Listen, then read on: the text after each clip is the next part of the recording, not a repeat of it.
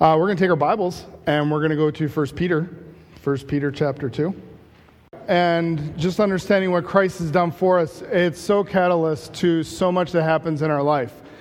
In fact, in, uh, in this passage here, Peter is going to, he's going to tie, tie what Jesus Christ did on the cross in a very unique way. In fact, when I was, uh, when I was traveling in, uh, for college in 1997, uh, I was on a vacation Bible school and camp team, and we would go from every week we go to a different church, and we do Bible school for them, uh, and we would run that. And the first year, uh, I was in Winona, Minnesota, in a small town, and I stayed with this guy named Lee, and uh, Lee was one of the founders of a company, and I had never met a guy who was so geeked out about fasteners nuts and bolts and screws and the types of flanges and this will do that.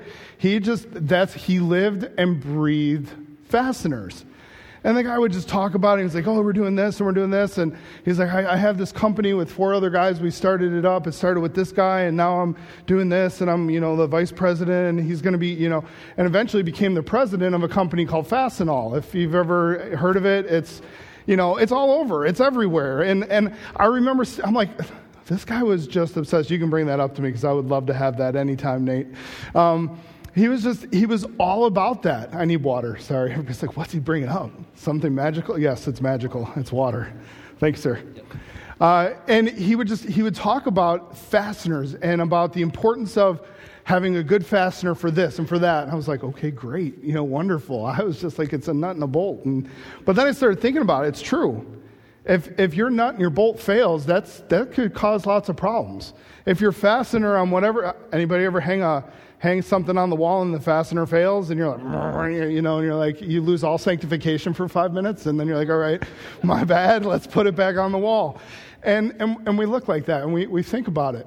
And I started thinking about this passage here when we look at it and, excuse me, uh, Peter, Peter's going to fasten things together. And it's vitally important when we fasten things.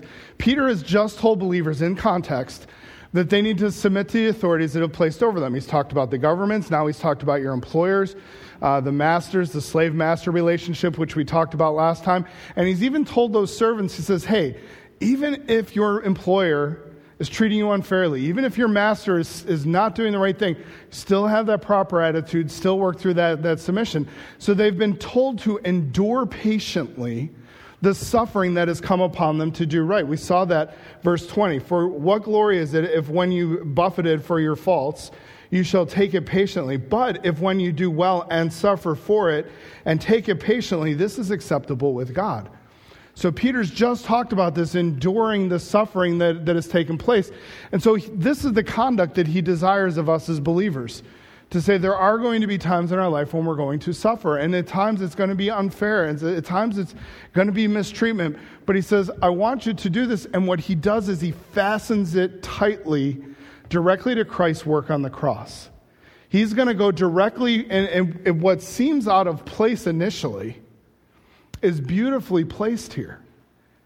You look and go, why do we just go from servants and masters to all of a sudden talking about Christ and how he suffered? Because that's what Peter's going to be talking about. This is the fastener that will not fail.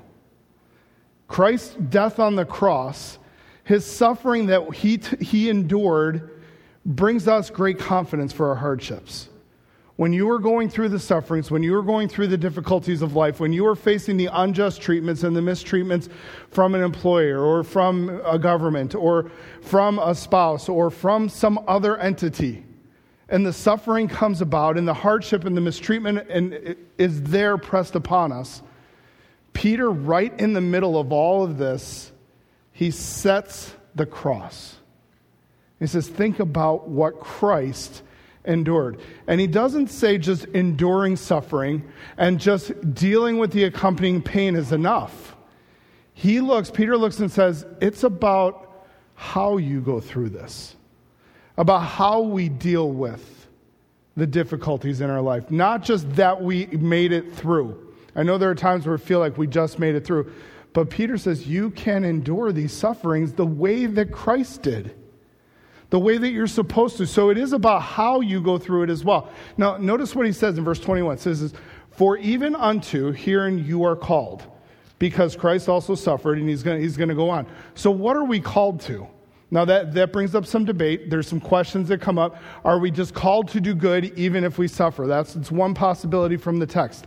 Are we called just to suffer? Is that, well, we just, our, our lot in life is just to suffer? Now, you know, or is it we are called to endure patiently when we do suffer for doing good? That seems to be the context driven. Peter tells these, these uh, slave, uh, servant mas- and masters, they tell a servant, when you are being treated unfairly, then you need to endure correctly and you need to do it for the good of God. And when you do that, that is well pleasing to God. So, and then he goes right off of that. So we look and we say, what are we called to? We are called to when facing mistreatment, when facing hardships, when we go through sufferings, we are called to it. We will face it to do good and to endure it patiently, endure it properly. Christ has suffered on our behalf, Peter is saying, and now at times we suffer on his behalf because of how we live, because of the differences, because of the ethical choices that we must make, because we have to make the moral choices to do right, to do good, not to cast that by the wayside and to do, to do evil. So when we're, when we're asked to do something that is not in context with Christ, Christ's word, we disobey, but we face those consequences. We went through that and talked about that idea of submission. So he goes on and he says, okay, you are called, I am called to, uh, to, to this enduring patiently the suffering because also Christ was suffer. So this is where Peter fastens it. Notice he says, because Christ also suffered for us. He looks very directly. He doesn't give us any wiggle room. He says, The reason you are called and to endure hardship and to do it in the right way is because your example, Jesus Christ, has done the exact same thing. And so, therefore, we are to do that. And he uses this, this term, this idea of suffering, that if I don't drink it, it's just going to sound worse and worse as the night goes on. So, uh, he says, because Christ also suffered for us. Why don't, why don't he just say, well, Christ died for us? Because that's what he's talking about here. He's talking about the death, the passion, all that Christ endured, everything about him. He uses the word suffering here, one, because that's part of the theme of his book. He's looking to remind us that suffering is part of what we are and what we face as believers. But remember, Jesus also did this as well. Jesus talked about that I'm going to go and I'm going to suffer. He's talking about and referring to his death in those contexts. So it's not out of the norm to use this term suffering to talk about the death, the burial, the resurrection, the passion of Jesus Christ. And that's what, that's what Peter's doing. So as he talks about Christ's death, notice what he says because Christ also suffered for us. We talk about in theology, it's called the vicarious atonement the fact that Christ died on our behalf in the place for another.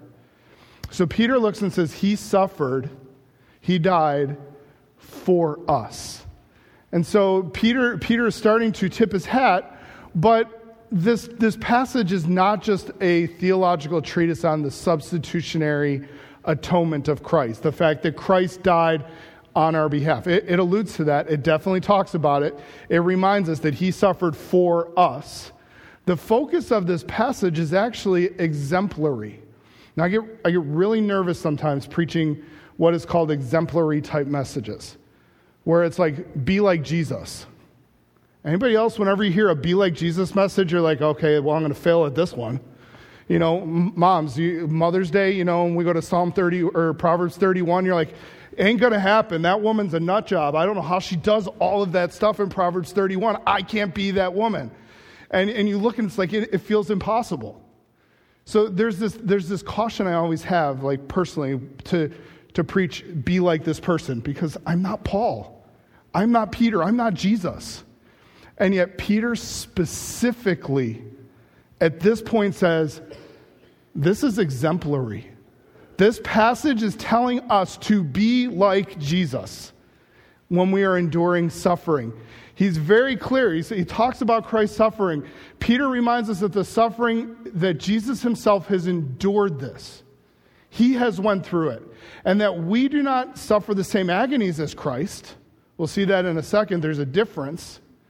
And yet we can follow in the way in which he endured the hardships. Believers, we should be encouraged that when suffering for doing right, and because it's innocent, it's part of our identification with Jesus Christ. Think about Christ suffered for doing right. Christ endured for doing that which is holy. And when we live that righteous and holy life and it brings about mistreatment and it brings about difficulties, that's a that's a it's an attaboy in a sense. Good job. Because that's part of our identity with Jesus Christ. That's saying, hey, we, we can expect it, and we should be expecting the fact that there will be some hardships. There will be some difficulties in our life because of how we, how we live. Did any of you remember the old Gatorade commercials, the Be Like Mike? I mean, I can still sing the song from the thing, like way back, cause, but I was, you know, Michael Jordan fan, geeked out because you know? And, and i remember like all my friends and i growing up in chicago i mean it was like michael jordan's town. Everybody loved him. So we would all, all go out there all these you know roly-poly white kids that couldn't jump three feet off the ground but we're like all out there hanging our tongues out the side acting like michael jordan trying to do all this stuff. And it was like this huge pipe dream that was never it was never going to happen. This is never going to be michael jordan. It is, it, but we all had this aspiration that we were going to to be that person well, we can look sometimes, and it's this great fanciful thought of that this is who I'm going to be. But Peter and God are looking in this passage and saying, You be like Christ. And this isn't just some great thought out there, this is an expectation of us. That as we as believers go through the hardships, God says, I expect you, I expect me to endure it this way to, to go about it the way that he says. So he goes on in, in verse 21, he says, leaving us an example that you should follow in his steps. Peter says that Christ is the model pattern. Okay? See at the top of your notes there? Okay. How many of you, anybody admit they've already like traced it in? Okay, some of you, it's like default, like you do it. All right, go ahead, trace, trace everybody. Just if you have notes and you have a pen there, trace it out, man. You, you just need to do this. Just J is for Jesus. Okay, it's not some great theological Sesame Street reason. Just, just go for it. Just trace it out. J is for Jesus.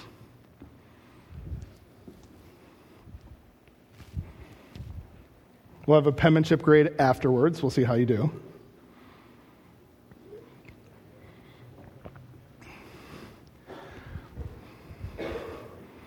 So, the, the word that Peter uses here for pattern, it literally means to trace an alphabet letter. It is the, the concept of a teacher dots it out and then you go through and you trace it out. You fill in the you fill it in. Because the, the idea is if you never learn to trace a letter, then you're never going to learn to write.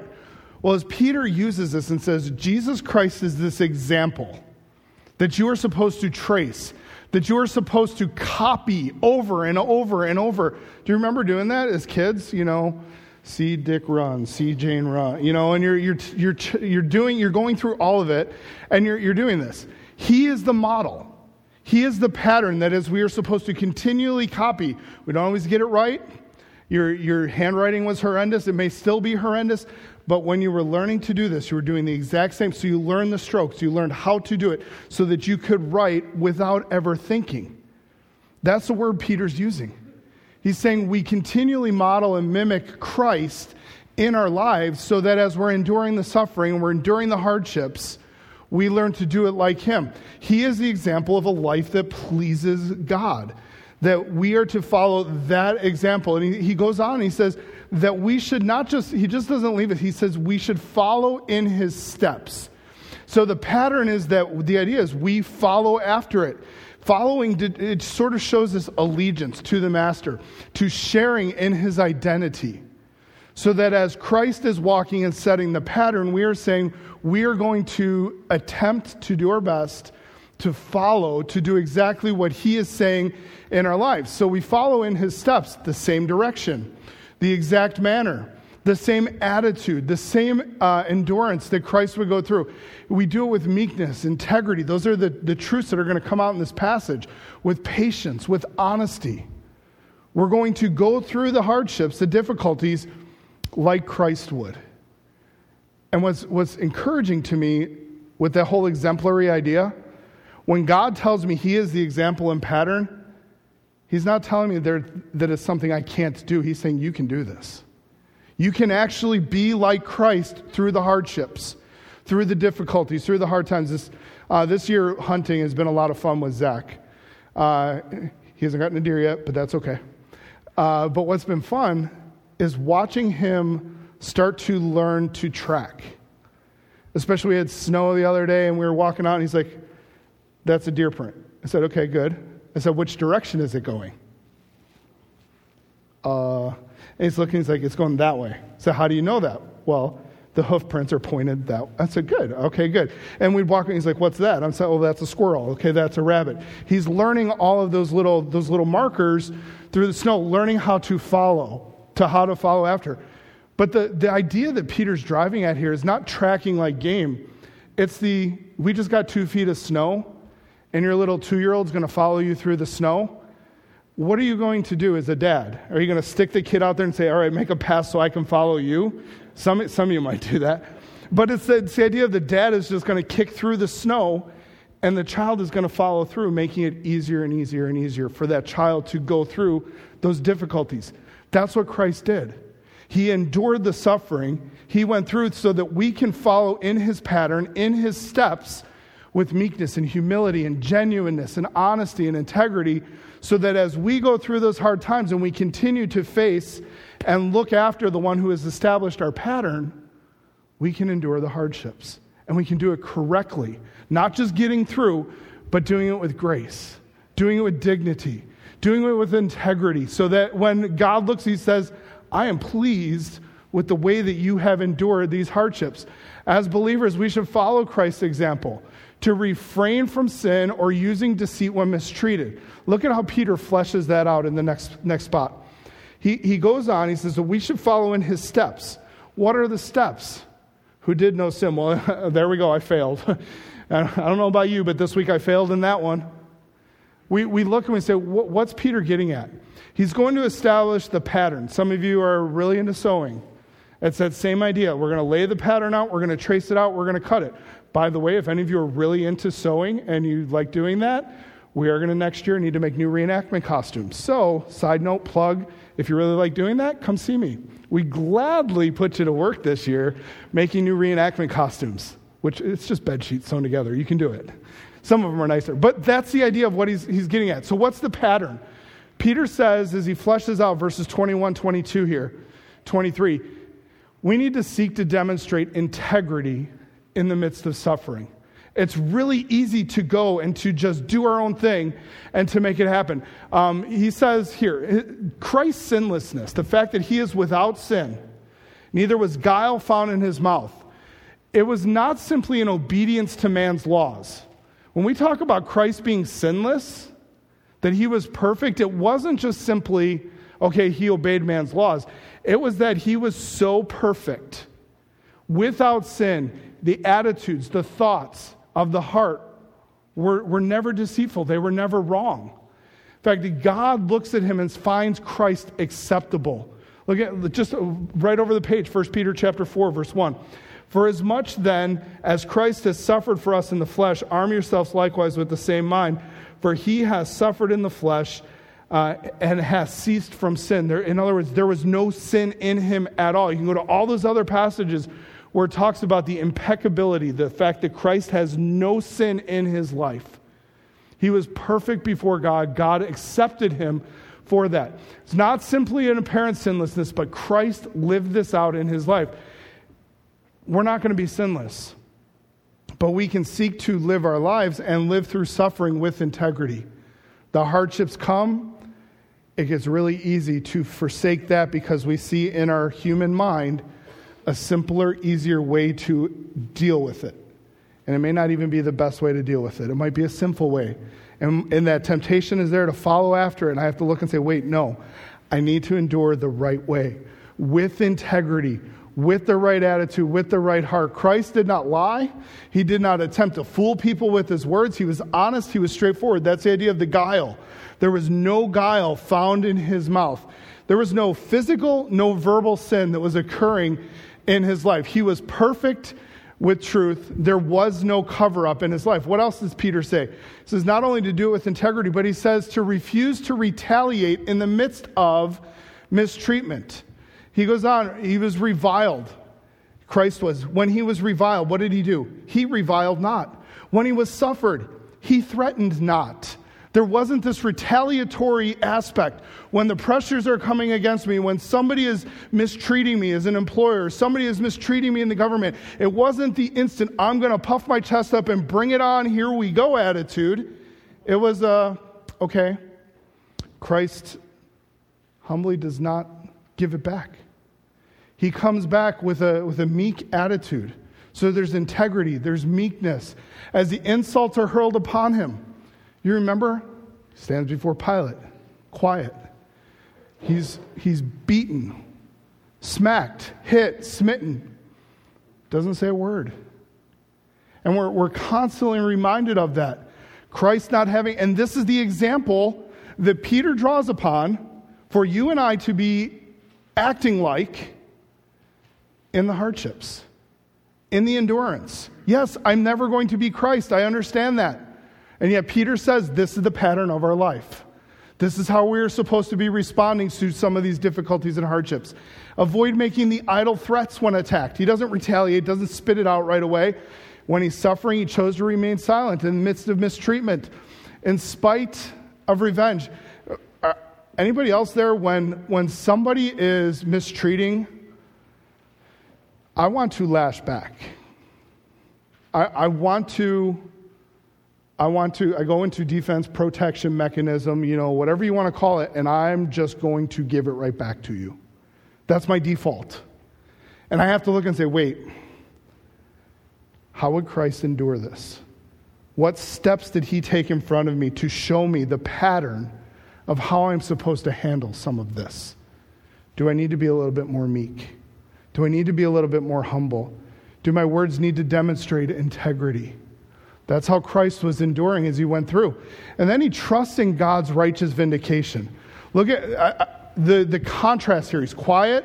Why was he quiet? What, what happened? He says, but committed himself to him that judges righteously. Christ entrusted his entire situation to God. The enemies, himself, the people who were following him, when he was being mistreated, it says that he entrusted himself to the one who judges righteously. He's looking in the Father and he's, Father, this is in your hands. So when we're facing issues where we feel mistreated or abused by government officials. We feel mistreated, abused by employers. We feel like we're being mistreated by a, a, spouse who's not living up according to God's word, as we'll see when we get to chapter 3.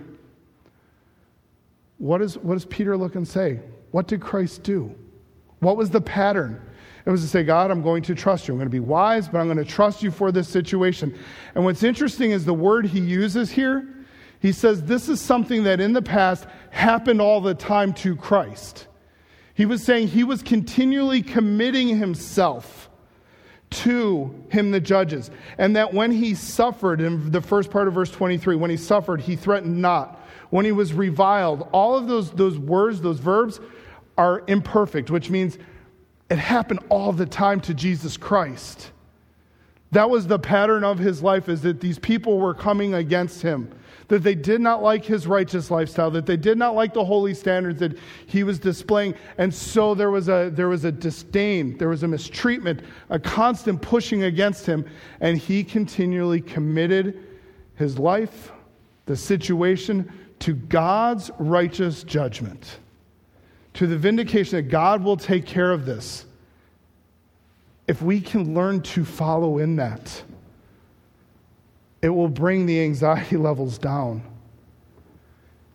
It will bring the, the stress levels down. There was an illustration that really helped me over the last couple weeks talking about just trusting setting things down. Uh, he, he held up, this, this professor held up, a, uh, held up a, a glass of water. He says, How much does this glass of water weigh? So everybody's like, Well, it's, you know, eight ounces. Oh, it's a pound, weighs a pound. He said, You know, it's really irrelevant how much it weighs. Because the longer I hold on to this, the heavier it will get. If I hold on to this for an hour, you're going to see my hands start to drip. If I try to hold on to it for a day or two or three, it's going to get heavier and heavier to the point where it is completely weighing me down. He looked and he said, There's so many things in our life that we just have to learn to trust, to set it down, to give it over, and to let it go because it will not continually control and dominate our lives. And that's, what, that's the idea of what Christ is doing here. He's giving those things to God. He's setting that pattern of entrusting it to the one who is sovereign, to the one who is in control. And so many of the, the struggles and the anxieties and the, the difficulties in our lives, we need to just set down and say, God, you are in control. Help me to endure this the way that Christ would with integrity, with meekness, with honesty, without the idle threats, without the, the vengeance in mind, but to trust that you will take care of the situation, that you will deal with it. Believers should trust God in suffering, believing that He will care for them and that He will deal with their adversaries. That may mean mistreatment. That may mean at times a loss of a job for doing right. And that stinks. I know it. I understand that. And yet at the same time, I have to follow the pattern of the one who has set the, set the example Jesus Christ. So Peter uses Christ, and this illustration is the ultimate example of unjust suffering. He, he goes on, he's like, the suffering here, though, when you think about it, this is the unjust suffering. The greatest unjust, injustice, injustice that has ever occurred is Jesus Christ dying on the cross. He who knew no sin became sin for us. He did not deserve the cross. There is absolutely no ounce of justice there. He did not. And yet it brings about the greatest victory. Thankfully, he sets that pattern of there are going to be times that it's going to be unjust and we're going to suffer. Who his own self bear our sins in his own body on the tree. Peter changes the language here and he gets very specific and he says, This is something that only Christ could do. The perfect sinless one was the only one who could take our place, who could be the one who righteously hangs there. Notice it says, who in his own self and in his own body.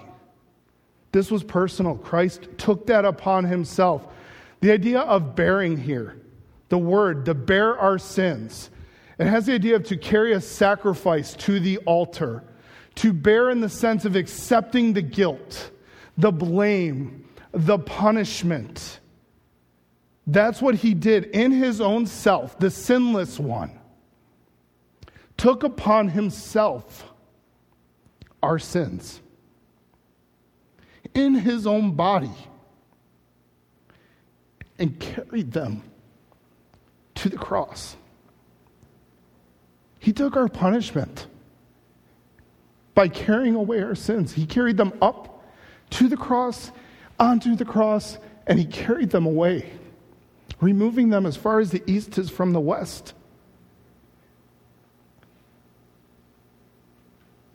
That's injustice. That's wrongful suffering. I deserve you deserve to be on that cross. And yet he took our place, as only he could do. And Peter looks and says, In his own body, he did this. Christ carried our sins to the cross to carry away our sins. It was a once for all act. He does not have to continually do it. In fact, it talks about in Deuteronomy chapter 21 Cursed is he who hangs on the tree. Peter is alluding back to that.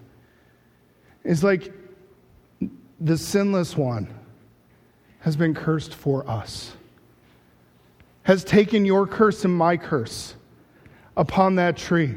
And what does Peter say was the purpose of this atonement? What was the, purpose of this death? That believers, it's not just the future salvation. Look what he says here. He says, Who bear our sins, that we should live unto righteousness, by whose stripes we are healed, that we are being dead to sins. He talks about that we are to cease to be living for. It is a separation from the sinfulness. It's no longer to drive our lives. We are now dead to that. We now have the ability to say no to the sin that we couldn't before, and yet, like so many, we, we go back to it. We now have the freedom for the power of sin, over the power of sin, that has been purchased by Christ, and that we are now empowered, able to live righteously. We can follow after the pattern of Christ. We can be accordance, in accordance with God's will we can live unto righteousness. So Christ dying on the cross, it, it gives us that, that future salvation from the freedom of judgment, but also a freedom from a life dominated by sin. And that we can have a freedom to live as God intends. That is a beautiful sacrifice. That is a beautiful dynamic of what, what has happened in our lives. And he says it's by whose stripes we are healed. These stripes, they once again, re, re, they show the entire passion of Christ. It's not just talking just about the whipping, because the, the whipping of Christ did not bring about forgiveness of sins. It was part of the passion. In fact, the word uh, has the idea of bruises and, and wounds and, and hurt, hurts. And wouldn't for these exiles and these servants, wouldn't they possibly really be able to connect with that? Some of them who were being mistreated, some of them who were whipped, some of them who may have been hearing this and, and having bruises. And they're realizing, wait, he, we are healed by his stripes. Now, it's not a physical healing, it's a forgiveness of sins. It's a forgiveness, yeah, teens, you can come on in. Uh, it's forgiveness that benefits, that is the benefit from the vicarious atonement, that, that fact that Christ died in our place for our sins, it's, it's the benefit of what Christ has done. Peter is speaking of spiritual healing from sin and its effects. I think sometimes we need to look at the big picture. So many times in our world, we live by this. People pay $200 to go to a concert and then they watch it through a two inch screen. You know, it's like, what are you doing? See the big picture, see what's happening. And when it comes to the big picture of enduring suffering and, and going through that, I think we need to see the big picture of the passage. Christ's suffering led to the salvation of others. So too, the unjust suffering of believers will draw some to faith in Christ. That's where he's getting it. That was back, back verse 12, where it talks about that having your conversation honest, they may see your good works, which they behold, and glorify your Father in the day of visitation. And Peter says, You know, in the midst of hardships, people tend to wander. They tend to stray. They become angry. They can become bitter. And he wraps up the passage with this statement where it talks about, you know, that we are as sheep who have gone astray and are now returned unto the shepherd, the bishop of your soul. The, the idea is you've chosen to stray, but now you have turned back. That, that you, have, you have come back. Notice that where the sheep return to. They return to the benevolent care of God. They come back to the shepherd, the bishop of their soul, the leader, the caregiver, the protector. They come to the overseer, the guardian, the one who is overlooking not just their life, but really the most important possession they have, their soul. And Christ is looking, and Peter is looking and saying, you, This is who you've come back to. And so there's, there's debate is this talking about salvation? But he's talking to believers and he says, You've went away and now you're coming back. It's not a loss of salvation thing. He's looking and saying, I, I believe it's the idea more naturally. The picture is these are individuals who have gone through these hardships and are not handling it correctly. And Peter is saying, Now do it rightly. And they're coming back and they're following after their shepherd. They're following after, and you have come back to the one who is guarding and protecting your souls and is protecting you through the hardship, the, giving you the care that is necessary. And so, as believers, in the midst of the suffering and the hardships for our faith, remember that you're not lost. God has not forgotten you. God is well aware that you are there. Christ is with you, and you are underneath his watchful care. Because when we look at this passage, the ability to endure unjust suffering in the spirit. And the example of Jesus comes from us being conscious of God's presence and God's care. That He is the overseer, that He is the shepherd, that He is there with us, and that He has laid a pattern for us to be able to go through the hardships of life in the way that is pleasing and honoring to God. Have you thought through this passage and thought about what Jesus Christ went through? The one who is with no sin was silent, did not revile, did not threaten back. He endured the sufferings. And as we, as we transition to thinking about communion, this passage is rich to remind us of what this is about, of what Jesus Christ did in taking our place of providing a way for us to be freed from the power of sin, to, yes, have a home in heaven, but even to be able to live righteously for God. And as we begin to reflect for communion, I want to ask you to turn in your Bibles to Isaiah 53. Because I would be completely remiss in this passage to not reflect upon Isaiah 53. And, and you're going to see why here. We've just went through it. But Isaiah 53, we're going to read and then we'll just, we'll, we'll just sing one, one verse of a song before we transition to communion because of time. But I want to read Isaiah 53. As we begin to prepare our hearts, thinking about what Jesus Christ did, this is called the suffering servant passage. It's, it's well known by the time Peter writes 1 Peter, well known that this is speaking about the Messiah and the hardships and the suffering that he went through. We're going to pick up down in verse 3. It says, He is despised and rejected of men, a man of sorrows and acquainted with grief. And we hid as it was our face from him. He was despised, and we esteemed him not. Surely, he has borne our griefs, he has carried our sorrows. Yet, we did not esteem him stricken, smitten of God, and afflicted but he was wounded for our transgressions. He was bruised for our iniquities. The chastisement of peace was upon him, and by his stripes we are healed. All we like sheep have gone astray. We have turned every one to his own way, and the Lord hath laid upon him the iniquity of us all. He was oppressed and he was afflicted, yet he opened not his mouth. He is brought as a lamb to the slaughter. And as a sheep before the shear is dumb, so he opened not his mouth. He was taken from prison and from judgment, and who has declared his generation? For he was cut off from the land of the living. For the transgression of my people was he, was he stricken. And he was made his grave with the wicked and with the rich in his death, because he had done no violence, neither was any deceit in his mouth. Yet it pleased the Lord to bruise him. He hath put him to grief. When thou shalt make his soul an offering for sin, he shall see his seed. He shall prolong his days, and the pleasure of the Lord shall prosper in his hand. He shall see the travail of his soul, and shall be satisfied. By his knowledge shall my righteous servant justify many, for he shall bear their iniquities. Therefore will I divide him a portion with the great and he shall divide the spoil with the strong, because he has poured out his soul unto death. And he was numbered with the transgressors, and he bare the sins of many and made intercession for the transgressors. That's what our Savior did for us. He suffered